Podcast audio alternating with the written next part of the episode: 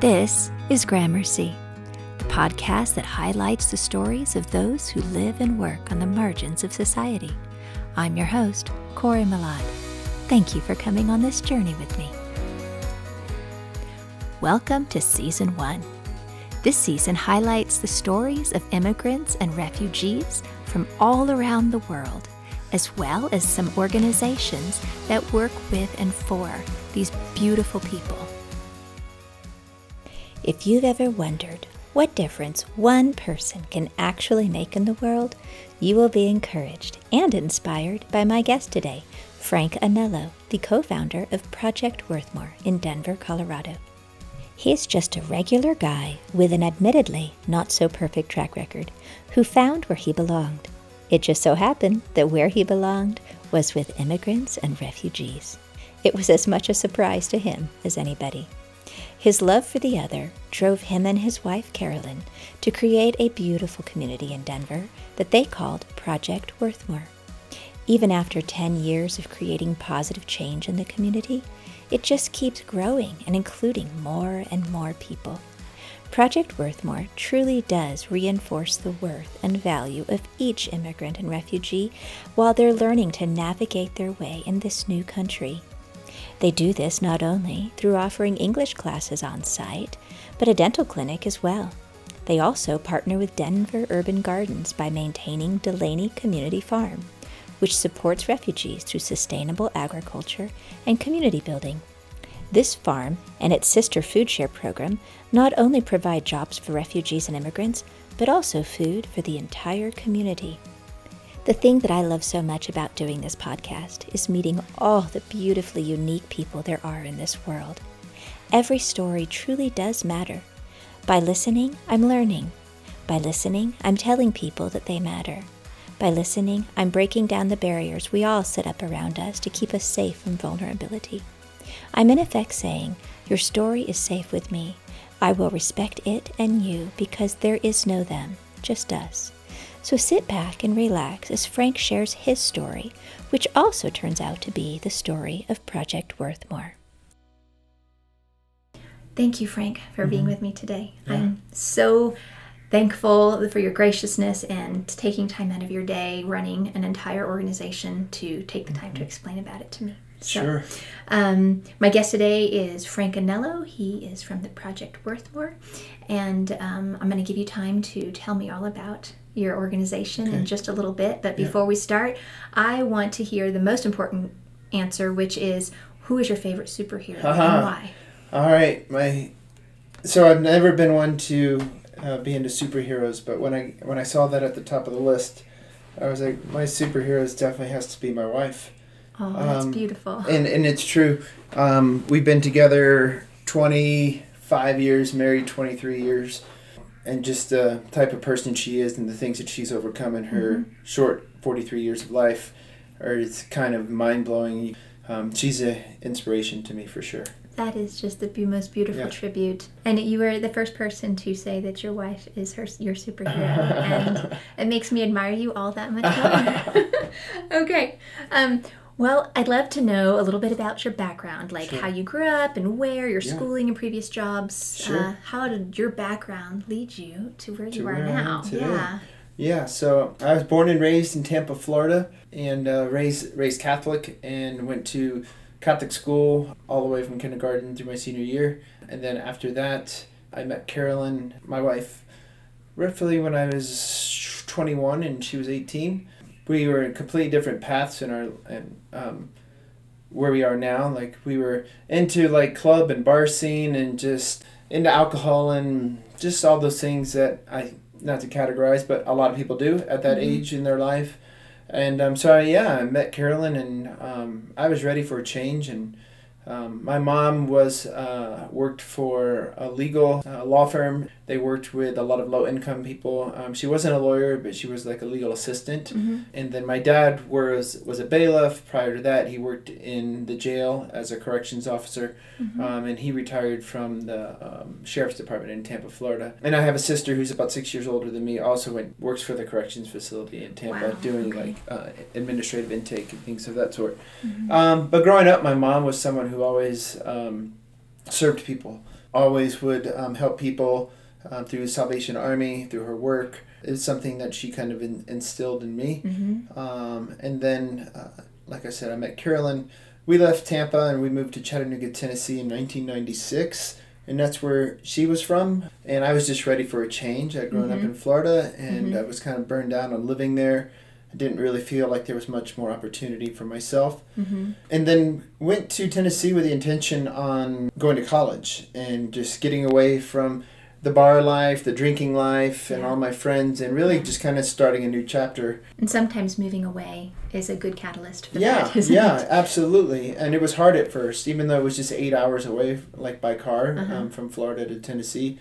But I was the only one. Like we have a pretty large extended family, um, Spanish and Italian heritage, um, and um, so I was the only one that decided to leave. So it was difficult at first, but um, I ended up not even getting into college. I just I, I got a job through a temporary service uh, working for a printing company. Next thing I know, four years later, that's where I was. And Mhm. I, I never went to school. I just got this job and worked really long hours. Worked a graveyard shift from 6 p.m. to 6 a.m. Oh for about four years. And Carolyn went to uh, Chattanooga State in Chattanooga, Tennessee to get her um, associates. And at that point, we were messing around with the idea of what church would look like again. You go to the Adventist church, and they'd be looking at me differently because I have a lot of tattoos. And Then I'd go back to Florida, and my parents would be, my dad would be like, if you're going to go to church with me on Sunday, I want you to wear a long sleeve shirt. And so I just really turned Mm, off by yeah. both of those, and it kind of left a bad taste in my mouth for church. Yeah. So I just kind of put that on the shelf, and what ended up happening was the four years of living in Tennessee, working at this place, the same thing happened. I got into drinking and drugs and whatnot, Oh no. and the same thing kind of just followed me. So then I had a good friend move to um, Colorado, and uh, while I was living in Tennessee, and I came out to visit him. And I was like, man, I gotta live there. That's where I want to live. Um, it's just Mhm. beautiful, Mhm. outdoors, four seasons. Mhm. I love. I'm, I'm a big um, long distance runner, and I was like, it's a great place. So I ended up going back after a ten day trip and vi- telling Carolyn we should move to Colorado, and Mhm. she trusted me, and we moved about a year later. And so we landed here in 2000. I got a job in a printing company because I had the four years experience, so I got Uh-huh. a job doing that, and I ended up just not enjoying it anymore. Mhm. Um, and Carolyn uh, got a job at an Outback Steakhouse while she was going to school. Her boss had said, you know, he was a big runner, so somehow she connected us. You know, she was working there, she was um, in school um, at CU Denver. So all of a sudden, I'm running with her boss and complaining about how bad I hate the printing job, and Mhm. he offered me a job. He's like, "Why don't you come wait tables?" I'm like, "Man, I'm 26. I probably should go to college." Mhm. But all right, I'll give it a shot. I don't know if waiting tables starting at 26 or next thing I know, five years goes by. Were your parents giving you pressure, like for education, or were you Oh doing my that no, my parents. I'll get to that. My parents Okay. gave me pressure constantly Oh. of what are you going to do with yourself. Um, Yeah. Your sister got her college degree. She's been working for the sheriff department. Your cousins all have, and, you know, it's- there's constant pressure to Mm. what. How are you going to support a family? When are you going to have a family? Mhm, mhm. Always just that was always, and it was mainly coming from my dad. Mm. Um, so it was really hard, Mhm. and um, so it's like nothing was ever good enough. And you know what happened um, was you can see a pattern. So Florida was drugs, alcohol. Mhm. Tennessee, drugs and alcohol followed me. Mhm. Colorado, same same thing happened again. You can't escape things. Yeah, you have to face them. You right? got to face them. You can't just like, all right, I'm gonna go here. They're gonna catch. They're gonna follow you until you deal with it. That's the truth. And that's what I Mhm. learned. Um, but it took me a long time to figure that out. So I left, uh, you know, after five years at Outback Steakhouse. Um, I'm also hardcore vegan. I Mhm. got a job at a vegan vegetarian restaurant called Watercourse Foods. Started working there. I uh, remember sitting next to this kid at the bar. His name's Caleb Williams, who is someone who I always speak highly of, who really helped change the direction of my life. He was sitting at he he was an employee, and he was sitting at the bar after work at the restaurant. He's drinking a beer. He's tattooed and he's reading the Bible. And I was like, man, what the heck is this? Uh-huh. Like this isn't something that I I'm used to like, hey, put a shirt, cover your arms, da da da da da. You don't do this, you don't drink, you don't eat meat, you don't drink caffeine. Mhm. All these rules. Mhm. Anyway, so he just started we just started talking. Probably took a year after that um, where Carolyn and I decided um, that we would visit uh, church. And we had our first daughter. We had Livia at this time. Mhm. And once we had Livia, that's when it was a no-brainer for me that I was there was no drugs were done. That's awesome. So I shut that off um, pretty quickly as soon as we had Livia. She's 15 now. But it took us a year to finally go to the church that they asked us to go to. It was just different to me. I felt Mhm. accepted. I didn't feel like I had to hide anything. Mhm. Um, and then the church started working with refugees. Small groups were all going to start working with the refugee family in a mentorship program through Lutheran Family Services. Okay. Yeah. And um, so we were assigned the first family from Burma.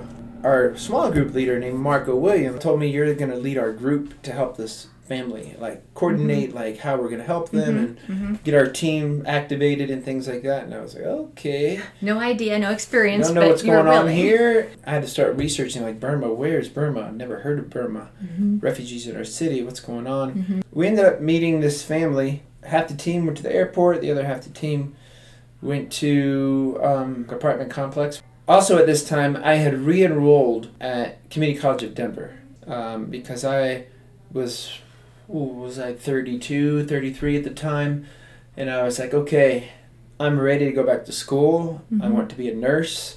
Carolyn's become a dental hygienist. We have a daughter. We're pregnant with our second. Um, and we want to travel across the world to serve people. So I'm like, I could be a nurse. You could be a hygienist. We could do this together. It works, yeah. Then all of a sudden, refugees enter my life. And that took And everything very different. turn. Everything, like I started, I went to meet this family. Like I said, there was a part of the team picked him up at the airport. And then the other part of the team uh, was at the apartment getting it ready and for Mhm, to welcome them. And um, I pulled into the apartment complex that day. There was a two-year-old in a diaper in a grocery cart, pushed up against a garbage dumpster in the middle of the parking lot with two probably four or five-year-olds playing inside the dumpster. And I was like, "Whoa, what is going on Mm. here? How have I lived here for eight years? How have I Mhm. driven up and down East Colfax and just seen all these people just driven by like they were just Yeah. nothing?" Yeah. Um, and this is what it took. So the family shows up. Uh, case manager from Lutheran walks in, and we, she kind of introduces us. She speaks Burmese. They speak Burmese, and introduces us. This is this family's going to help you. They have a team of people. Da da da da. And that was it. She left, and it was like here we are. Made them their first meal, which now I look back and it didn't take them long to get comfortable with me and realize that I'm sorry, we, We you know, like- that first meal you made us was really horrible. Oh, we no. don't we don't eat brown rice. Oh, no. We eat white rice. yeah. It was another learning curve. Like I had no idea. Like Oh. I'm trying to force what I think is right onto Mhm. them. Um, It's a like huge learning curve when meeting people from other countries, huge isn't it? learning curve, and um, And you I have to mean, be willing to be called out on some things. Yeah. You can't let your pride get in the way, No. can you? No. So after that first meeting, um, I was like, man, this is awesome. These people are great. There was many different refugees living in that apartment complex, and um, I just started going every day. Every single day, I would go Mhm. Um, and visit with them and spend time with them and help them get to their appointments and help their case manager like take them to their social security appointment to go take them to their get their Medicaid cards and And how did you deal with the language barrier?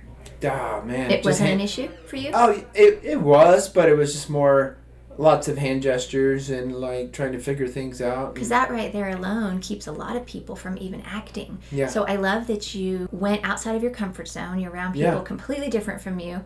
Yeah, we don't speak the same language, but it sounds like you were all in. oh, right I there. was I was all in. I was like, man, the world is here. Like, I don't need to go anywhere. There's Mhm, people mhm. at that time. There was a lot of different groups from Burma. There was a lot of different people from Nepal um, and Somalia, all living at this complex. And I was like, the smells of the food. Like when you would go to visit, you just smell all these different foods, and you'd see clothes hanging outside. You felt like you Yeah. were somewhere else other than Denver. Yes. Um, or Aurora, and that just lit me up. I was like, wow, this is so great. Mm-hmm. Sitting on the floor, like trying to learn English, and like Mhm. watching someone wash their clothes in the bathtub and then hang them up outside. Just all these different things that were just so different to me and was different to them.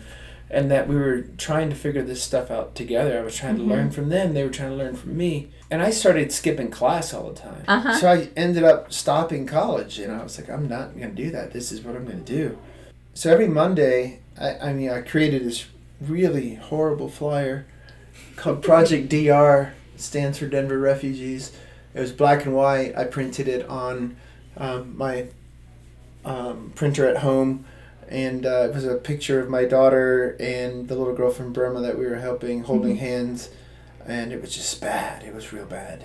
And it's like we're collecting Uh-huh. we're collecting warm clothes and blankets and like food and like we're helping families learn English. And if you're interested, email me. Mhm. And I just remember this guy. His name was Ted Engelman. Now I look back ten years ago, and I got an email from him, and he's like, "Hey, I picked up one of these flyers at a coffee shop that you had dropped, and uh, I'd like to meet with you and talk to you about it and help you out because there's a lot of stuff that's wrong with it, and I think I can help you." And I was just like, my reaction was, "Really? Like I'm trying to do something good, and all you can do is point out the wrong Uh-huh, things." uh-huh. So I took offense to it. course. Anyway, Carolyn and I went and met with him, had coffee, and he ended up being this great guy and kind of gave us some tools to help us out. Yeah. So that was like the beginning of Project Worthmore, and we just started recruiting friends through because at that time I was working in the restaurant, I was managing the restaurant, and was connecting like servers who Mhm. I was connecting. I'm just I'm a connector. Um, that is a gift of mine. Yeah. It sounds like Uh, you're a very big people person. I am a huge people person. Okay, that that's was a huge that, gift. that was my mom um, right there, all my mom. really. And um, so, yeah, I just started connecting people and like, hey, on Monday nights we're going out to this apartment complex and we're gonna help families learn English. And I'm like, I don't know how to teach English, but we had a um, Oxford Picture Dictionary hmm that was given to us, and we went out there and every Monday night we did it for like two years. We um, Mhm. take a group and laid on apartment floors and we practiced greetings like when someone knocks on your door and Yeah. practice the when you open the door and we still have video of that stuff and like um, then we took the kids into a separate apartment and we did homework help and played board games and I love that so much. and I it was just very simple practical things Mhm. um, and my home became a thrift store my garage Mm-hmm. was completely full of bags of clothes Mhm. and furniture food and it was a thrift store it was our place of um, where people would come um, for help and I love that's I love that you just started doing it. You see a need, you just start doing, and there's no right way to do it. It's No. the way that you take your gifts and your abilities and your resources and you put them where they need, where you see the need. I think that is so beautiful. I think the right way or following procedure gets in the way of so many people helping. I love your heart in this, and I love that you just, I don't know how to teach, but I know how to speak English, so I'm Yeah. going to go help. Yeah. It's beautiful. And it and that approach has gotten us where we are today. Spending time with people, you start to see what their needs are mm-hmm. and how their needs might be different from this group over here's needs. Mm-hmm. You start to see what barriers are in place. Um, you start to see what agencies are doing well, what they're not doing well, what what their strengths are, what their weaknesses are, and then you start to try and do things a little differently. I think you have to have a good ear and patience to understand what people need, and then do everything you can to provide those things for them. I think there's a lot of organizations that hands are tied because it's really easy to apply for funding. So many organizations are tied to funding, and it Yes. and it prevents you from really doing necessarily what needs to be done. Mm-hmm. Um, there's all these restrictions, and we've done it a different way that's been really difficult and hard, um, but at the same time allows us the freedom um, to take care of people who might have been here over the five year mark because the resettlement Yes. agencies can Yes. only help people five years and under. And the reality is, is that there are people, there are single moms um, that have six, seven kids that have come here from Somalia Mm-hmm. um, or from Burma, the remote jungle, Mhm. um, who have no husband, and they're they're gonna need help over five years, Yes. and um, and we need to be able to provide that help to them. So that's your Uh, niche. you take people after. We take them at any at any point from first day Good. to 10, 15 years. I'm so glad. They're here at four years, and then we don't see them again for three, and all of a sudden they need services again. Then come on back. There is That's no. great. I'm sorry, we can't help you because we don't have funding for that. So it doesn't sound like there's a lot of red tape in your organization. No, I want to eliminate red tape. Good. A hundred percent. Uh, Red tape does no one any good. It doesn't. No. It allows you to hide behind the rules or hide behind the law. I Yeah. can't do it because uh, the Yeah. rules say this. The rules say this, and these really people in, at behind this desk created these rules, and they have no idea. Yeah. they don't do life with these people. Yeah. And like that's what I always like to say. I do life with people. That's a beautiful way to describe it. I it. just do life with people. Mhm. Um, I do life with my clients. I do life with my group of friends, Mhm. like my church. We just, I like to do life together. Um, 2011, I went to an art exhibit in, in Boulder, and it was from an organization called Partners Relief and Development. They focused and did a lot of work in Burma. Um, Mm. And they were here in the States doing a tour about Mhm. what, the, what their work was in fundraising and things. Mhm. So I ended up meeting the CEO and the founder. His name is Steve Gumaer, who ended up being a huge inspiration to me. Um, that before the end of the night, he's like, "You should come to Burma with me." I mean, this was 2000, 2010, late Mhm. 2010. Project Worthmore was not even an official nonprofit yet. We were, I was telling him we're in the process of doing this. This is what we're doing. Yeah. So I remember he invited me. Um, let's see, I went in November of 2011 or 2010, and then 2011 we became an official nonprofit. Um, I cannot imagine what stepping off the plane in Burma did to you. How it just changed everything. it was really putting yourself in your clients or your friends, however you refer to them, Yeah. their shoe, your their shoes. Now you have the same pictures in your head that they do. And Yeah. You have the same tastes and the smells and all And- of that thing. And I felt really bad, to be honest with you. I, you know, I traveled to Costa Rica and Mexico, and that was the extent of my travels. Mm-hmm. Um, but there was something about spending all this money to go to a refugee camp was hard for me, and it didn't. It didn't hit me until I was there. Until I was sitting in the passenger seat of the truck driving into the camp, camera around my neck. This is strange to me. Like Mm. these people can't leave, and here I am Mm-hmm. with a three thousand dollar camera hanging around my neck, trying to come in here and take some pictures and understand the experience. By strange, did you do you mean do you I didn't feel. guilty? I felt guilty. Yeah. I did. We were hosted by a group that took care of us. I ended up going back there multiple years, by the Mhm. same group hosting us. But I came back about a week before Thanksgiving, Mm, and that was hard. I imagine excess food. Absolutely. Uh-huh. I remember having all these people over at our house for Thanksgiving, going to the bedroom and just crying. And I was like, this isn't right. Like I, where I just came from and like, look at this. Look, at, Uh-huh. it, look at this abundance that we have. Yeah. But I just realized that's just the cards that were dealt. Yeah. And I can't feel guilty about it. But I can do something. Mm-hmm. I can totally do something to make sure that when people come here, that they have the best opportunity that they can have. Mm-hmm. Um, so inviting people to our home. We had so many refugees and still to this day that come to our home on a regular basis to have meals and to do life together. Yeah, And, yeah. There's uh, no line of no. delineation. No, there isn't. No. That's something that so many people who have traveled to poor foreign countries suffer is that guilt. I come home and what's all this? Mm-hmm. Why how does all of this stuff matter when I've seen people actually suffering? We can't claim suffering. I mean in, in this context, right? We have everything at our fingertips. Mm-hmm. Yeah. That is a huge mental battle and I love how you how you handled that. You didn't go down that spiral. It seems that you put that emotional energy into really making a difference, changing the way people view refugees and changing how you interact with them. Absolutely. And um, 2011, we became a nonprofit. Again, still doing everything out of my home. I'm still working in restaurants. We had our second child in 2008. Um, and then um, also got a job coaching cross country. I'm a big long distance runner, like I said. Um, so my day from, I did that for two years. I did it 2011 and 2012. So my day consisted of helping families during the day um, while having two kids, driving out to Highlands Ranch, coaching till 6 p.m., then coming home and working a restaurant till 1 o'clock in the morning. Oh my And I did that for, I don't know, from 2011 uh, for two years. And in 2012, my wife and I and our two kids decided to go back to Burma on our own, and this time as a family. So our kids were seven and three. Um, and spend a month there, and we took a ton of dental equipment, and we were going to do dental work along the border in the refugee camps where I'd gone the previous year. hmm How did Um, your how did your kids handle that? They loved it, man. Yeah, because the it. world is wide open to children. Like Oh, they can adapt and adjust so quickly. No, they, That's beautiful. I'm glad you took them so young. it was so important to me and they were in great hands like Uh huh. carolyn i know she did all the work she was the hygienist so she did all the work all day long and Uh-huh. I was kind of her assistant and photographer and videographer of everything that we were doing.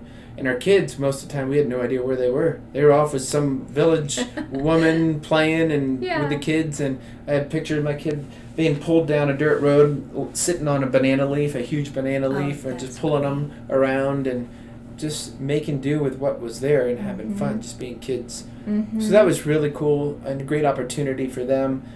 And then when we came back, my wife's um, dental practice that she was working at, um, Cherry Hills Dental, um, we realized they were getting ready to move and relocate after 30 some years. And Carolyn came home and she's like, I have an idea. I think after being in Burma and doing this dental, we should really think about um, starting our own dental clinic with Project Worthmore. I think it could be a great opportunity to provide care um, as well as provide opportunity possibly for refugees to get employment um, and to Mhm. create a different source of income for the organization that we're Mhm. starting to build instead of trying to be so relied on foundation money and Mhm. things of that Mhm. sort. Again, this is all at the beginning, infant stages of trying to figure this thing out. So we pitched the idea to to the three uh, dentists. So we went out to, to dinner and said, "Hey, we have this idea. We want to do this." And Carol submitted a letter to them, and they said, "Okay." So they donated two dental chairs. Um, you never and- know unless you ask, right? Yeah, and they donated the chairs. They donated X-ray equipment. They donated lighting, compressors, vacuums, Wow. everything we needed. We had no business plan. We had no idea. We just had this Mhm. vision of what we wanted to Mhm. do. And at that time, that was like 2013, we had finally moved into a little office um, out of our home um, through some donations that we had collected. We started teaching English in a classroom in this office, but it was a classroom that could only fit seven students because it was small, it was tiny. Mhm. But I felt so happy. I was like, all right, all right, I'm not doing this at home. We're not doing it on Yeah. apartment floors. It's legit. It's legit, Mhm. but it didn't have any heat. So we were like, all right, how are we going to do this through wintertime? Yeah. So it was good through the summer, and then God had a plan, and the plan was uh, in the wintertime, I'm going to introduce you to Hope Communities, which I had no idea, um, who has a classroom in the heart of the refugee community, Mm. and that's just sitting vacant. And they're, so they became our new partner. Fantastic. So we were able to still keep our office but not teach English there and move our English program into a community that was a legit classroom and we Mhm. we went from 7 students to 20 students Mm. and then that classroom that we had 7 students in became a storage facility for the dental equipment that we Mhm. had been given but we had no idea what we were going to do with yet. Yeah. So Can I ask you a question real Yeah. quick? A lot of people, when they start something new, especially like an organization, do you have hopes for it becoming big, or were you okay with it just being those seven people? If it was going to be seven people for the next 10 years, what did that feel like to you? I know you kind of want to reach more people and you want to help as many as you can, but That- like you just said, you didn't know Hope. Um, what was the Hope name? Communities. Hope Communities was coming to to your rescue at that Yeah. time. So how did you deal with that um, psychologically and emotionally? Yeah, so that's a good question. It leads to something I almost forgot about. Um, I remember sitting on the back porch getting ready to go work at a restaurant. And I was really kind of getting burned out on it and the, the routine of all this stuff during the day and like getting frustrated. I just want to be able to do this full time. Mm-hmm. And Carolyn said, Hey, are you going to be okay if you're a volunteer the rest of your life? Mm. And I'm like, Yeah, I am. I'm going to be okay with that Mm-hmm. because this is what I love doing. yeah. It's what God put on my heart.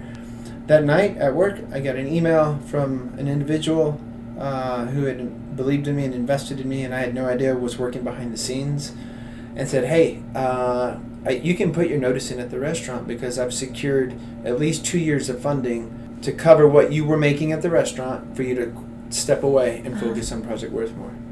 And that's when things really began to gain traction. I put my notice in. I was able to step away and really focus and not have to be scrambling all over the place. And, Uh-huh. and but I had no idea that it would end up where it is today. Zero. So No. you were willing for it to be small for I was willing for as it to be small. I was willing for it to be whatever it needed to be, as long as we were able to touch some people's lives and help some people. That's very encouraging to hear. And I, I failed to ask this at Yeah. the beginning. How did you come up with the name Project Yeah. So the first family who we're still connected to today, um, his name's Athong and her name's Sui Hao. Um, they are from ethnic group Chin from Burma. He said through translator one day, he was like, he's my age. So at that time he was 30. I've been doing this 10 years. So he was 36, 35. And um, he said, I'm worthless. I have a fourth grade education from the jungle.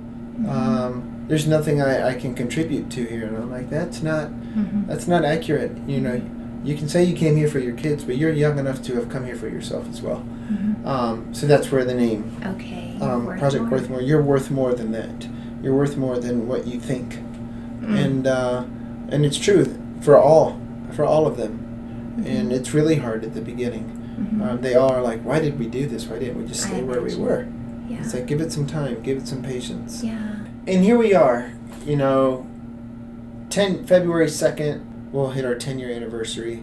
We're and running. all the things you accomplish now are the dental clinic. You have ESL classes. Yep. Don't you have a farm? Yeah, so we have, and what I love mostly is that there's a lot of things I love about what we do, but we just have awesome partners.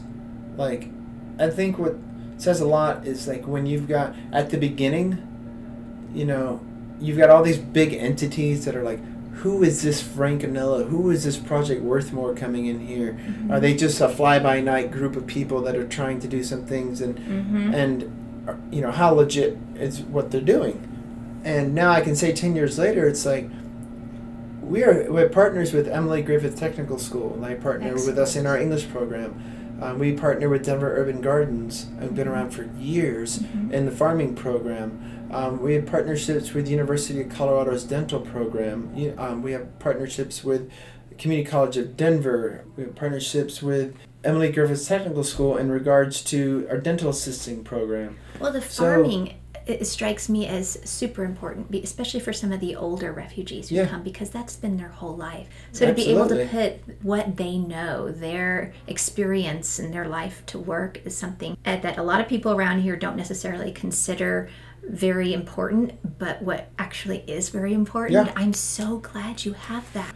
And all those relationships that I had from working in restaurant industry for 12 years, um, and the people that I met by being outgoing, personable, Mm-hmm. um, they are all connected to Project Worth. That's wonderful. Like Denver Urban Yeah. Gardens, the farm, 15 years ago, Project Worthmore didn't even exist. Uh-huh.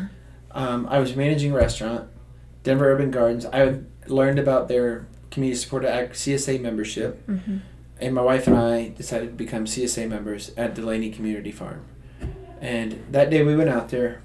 There was a drum circle, the opening first harvest, and it was um, an African group there, and I then ended up being the Somali Bantu tribe Cool. who were refugees, and they're drumming and dancing, and Uh-huh. next thing I know, I'm you know I'm managing the restaurant. I'm a CSA member, and they were like, "Hey, would you like to be up buy produce from the Somali Bantu and help support them growing food for the community?" I was like, "Sure, that'd be awesome. Mhm. I'd love to support that." Mm-hmm. So that was 15 years ago. There was no Project Worthmore. Uh-huh. I had no idea about refugees. I Uh-huh. had no faith at that time Uh-huh. and all of a sudden project worthmore comes around um, i'm working with this family in 2009 as a sponsor Mm-hmm. and it's the end of the growing season and i'm like huh we should go out to delaney community farm Mm-hmm. see if they have food left in the field that we could grab for families. So went out there started doing that and then all of a sudden 2015 16 they're like are you guys interested? And re- we're interested in starting a refugee program again because they stopped it. Oh, and they approached us and here i am now with project worthmore that's great. and now we run delaney community farm and now we employ um, five farmers um, two from somalia two from congo one from burma and one his name is hamadi was part of the initial somali bantu 15 years ago Oh wow, full circle. who when they That's stopped beautiful. working with the somali bantu Uh-huh. just stayed a volunteer. He he loved farming so much. He went out to the farm every year, Oh my goodness. and then in, now he is in his third year with us, actually getting paid. That's awesome. And now we're selling to restaurants, Uh-huh. and we're selling to Children's Hospital, Uh-huh. and we're selling to individuals throughout the city. And that's so good for people to feel like they're actually contributing to something bigger Right? We all need that. I just, it sounds like the connections you have and the other organizations that you partner with, it all flows from your same desire of we're just out here to help, not necessarily promote ourselves, but Yeah. we're in promoting the refugees. We're out here to help. We're out here to do things that really best serve them mm-hmm. and to listen um, and to do things like I keep saying, what are those barriers? And like an, a prime example of why our English program I think was so successful was you have to have babysitting. Yes, you do. Okay, you have mm-hmm. to have that. You have to be willing to have an open enrollment. You mm-hmm. have to be willing to have multiple levels available um, because not everyone works nine to five. Most people who are working in factories or in refugees or hospitality are working graveyard shifts. They're working twelve-hour shifts. Um, they have to take their kids to school. So what time are they taking their kids to school? Where are most of them working? Well, Crawford Elementary is one block from here. We know that they have to take their kids to school at 8:30. So we should start our classes at 9.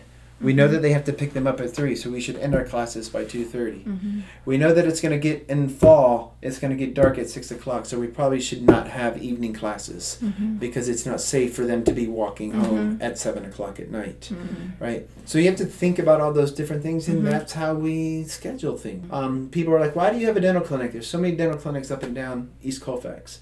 Yeah, there are, but how many of them are willing to give refugees an opportunity to become a dental assistant, Exactly. um, or those who were maybe former dentists in their home country, like Allah, who works for us, uh-huh. um, but can't be a dentist here until she gets into the CU program, but can Mhm. work as an assistant. How many refugees are going to feel comfortable going into a clinic that no one understands their language? But when they walk into ours, they see someone from Burma, they see someone from Somalia working at the front desk, Mhm. someone who understands what they've gone through. Yeah, the relatability is huge. Um, they can walk into our clinic and kick their shoes off. Whatever. Like, we want to create a family Mm-hmm. environment, but also a professional and healthy environment for people to have access to things. Do you have any naysayers that, or you just don't let the people who don't support you affect you? Um, I mean, there's always going to be naysayers, um, but I think that uh, I know what we do. I know our heart, where our heart is. Mm-hmm. Um, the heartbeat of the organization is to serve, to serve people where they're at, um, and to bring people from all faiths, um, all backgrounds, to work together to for the common good of people, and that's Love why, it. like, we have staff from Iraq, Somalia, Sudan, Burma, India, Afghanistan, mm-hmm. Congo, mm-hmm. Rwanda, like. And when you start to hire from the community, you will have a larger impact. Anyone can go out and hire someone with a master's in social work from DU, or you can hire someone with lived experience. And who is that client going to feel more comfortable with? Someone who's came from their same situation, or someone who didn't? Don't get me wrong. People with MSWs are wonderful, Mm-hmm. but for the work that we do and the impact that we need to have, it's better to hire from within the community. You're also giving that person a, an opportunity, a career opportunity as well. I learned that me going to visit a family in a home and trying to understand what their needs are isn't going to be beneficial versus me bringing someone from that community into the home. And that's where like community navigation came into play Yes. and having people from that community do those types of things Yes. and willing to change. We had such a huge focus. Everyone's like, "You guys just work with refugees from Burma." I'm like, "We did, we did at the beginning, but now we work with people from 26 different countries." That's fantastic. That willingness to change is a big deal. Like willingness to understand where you could do better, what you could learn more, who you can be more inclusive of. Yeah. A lot of people get stuck in the nope, this is our mission, this is what we're doing. It could be good and well intentioned, but the more open you are, it Yeah. sounds like the more rewards you have. Yeah, you have to be careful with mission drift. Every organization has to, and it can be hard, um, especially in the times that we're in. And um, over the last three years, we have definitely decided that we are going to serve not just refugees, but we are going to serve undocumented. Good. We're going to serve um, people seeking asylum and realizing that they actually have it harder than anybody. So I wouldn't necessarily call it mission drift, but um, it's more of willing to to change people that you keep what you're doing, um, but adjust it to the new population that you're serving. And I think that's super important. That's why every so often there's a new group of people that are coming in. It was Burma, then it was people from Syria, then it's people from the Democratic Republic of Congo. So keeping what you do and do it well because you know that they all need it, but adjusting um, even some and realizing you got to hire from that community. Well, most teachers have the phrase monitor and adjust, like the lesson to the class. And so that seems like that's what you do also for your whole organization, which Yeah. is healthy. Um, so, what is your best tip for making the world a better place? That's an easy one. Like stop walking around with blinders on. It's pretty simple. I mean, we li- we live in a country where um, people pull pull their car into a garage and shut the door. They put a privacy fence in their backyard. They close the blinds when they're home, and they walk around with blinders on. Yeah. And that is not the way to make the world a better place. Um, I teach my kids, and I even told my staff this last week at a meeting. If there was ever a time to be outgoing and friendly, it's now. Say hi to someone, greet that person on the corner. If you're on a run or if you're walking through the park, don't mm-hmm. ignore the person that you're walking by.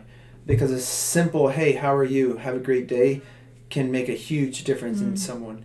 That's my bi- biggest tip is that do not be afraid of someone because of who they what they look like.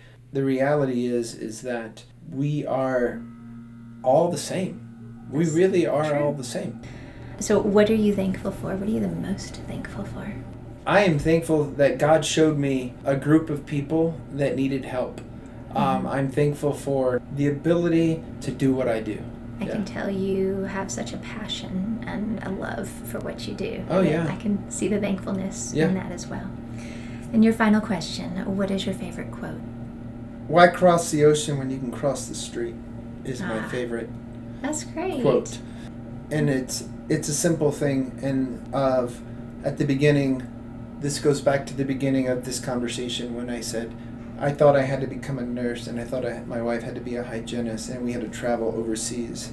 But the reality is you just need to cross the street cuz those people have come to us Mhm. and that is how we serve people is Mhm. right here in our backyard. Mhm. So why cross the ocean when you can cross the street? That is the perfect ending Yeah. to such a wonderful conversation. Yeah. Thank you so much for your time. You're welcome. Thank you. While Frank and I were talking, the quote that kept running through my mind when he was talking about all the ways that Project Worthmore works at building up the refugee community and all the people they serve was from the book The Help by Kathryn Stockett. Do you remember the character Aibileen and how she's in charge of the young Mae Mobley who never hears such encouraging, beautiful words? And then Aibileen tells her, Baby, you is kind, you is smart, you is important. Reinforcing these beautiful ideas in people who have lost so much in their lives and come here feeling so worthless is of paramount importance. I am so thankful to Frank for his vision of creating a space and a community that does just that. Frank actively works to give refugees the best opportunity in life they can possibly have. He realizes that being forced to flee their country of origin does not make them less of a person. The circumstances they face in life grew a compassion in his heart and birthed an organization with a vision to empower as many refugees and immigrants as possible. He purposefully finds ways to help refugees use the skills they already possess to help contribute to the community, which is all any of us hope to do. Thank you for listening to Gramercy. Remember, there is no them, just us. See you down the road.